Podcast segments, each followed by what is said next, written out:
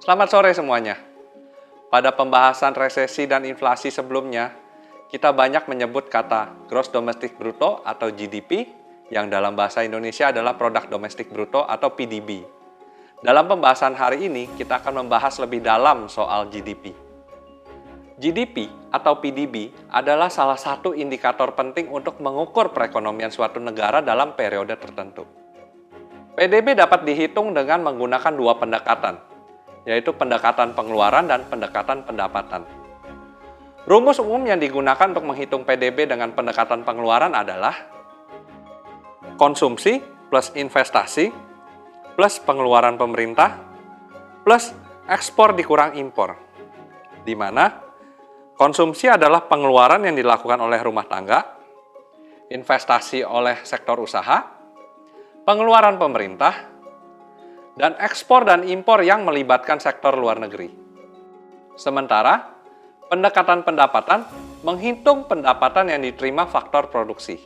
Sewa plus upah plus bunga plus laba.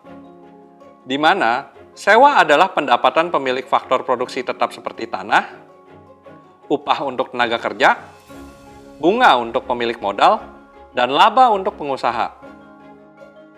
Sebagai suatu alat ukur perekonomian suatu negara, GDP memiliki beberapa manfaat. Satu, mengukur laju pertumbuhan ekonomi nasional. Dua, membantu membandingkan kemajuan ekonomi antar negara. Tiga, dapat mengetahui struktur perekonomian suatu negara. Empat, sebagai landasan perumusan kebijakan pemerintah. Namun, jika GDP melemah, ini menandakan bahwa akan terjadi resesi, yang berarti adanya pemutusan hubungan kerja, penurunan pendapatan bisnis, dan melemahnya daya beli masyarakat. Ini yang menjadi kekhawatiran yang terjadi sekarang ini di beberapa negara akibat pandemi COVID-19. Sekian bahasan kita hari ini. Sampaikan pendapat Anda di kolom komentar.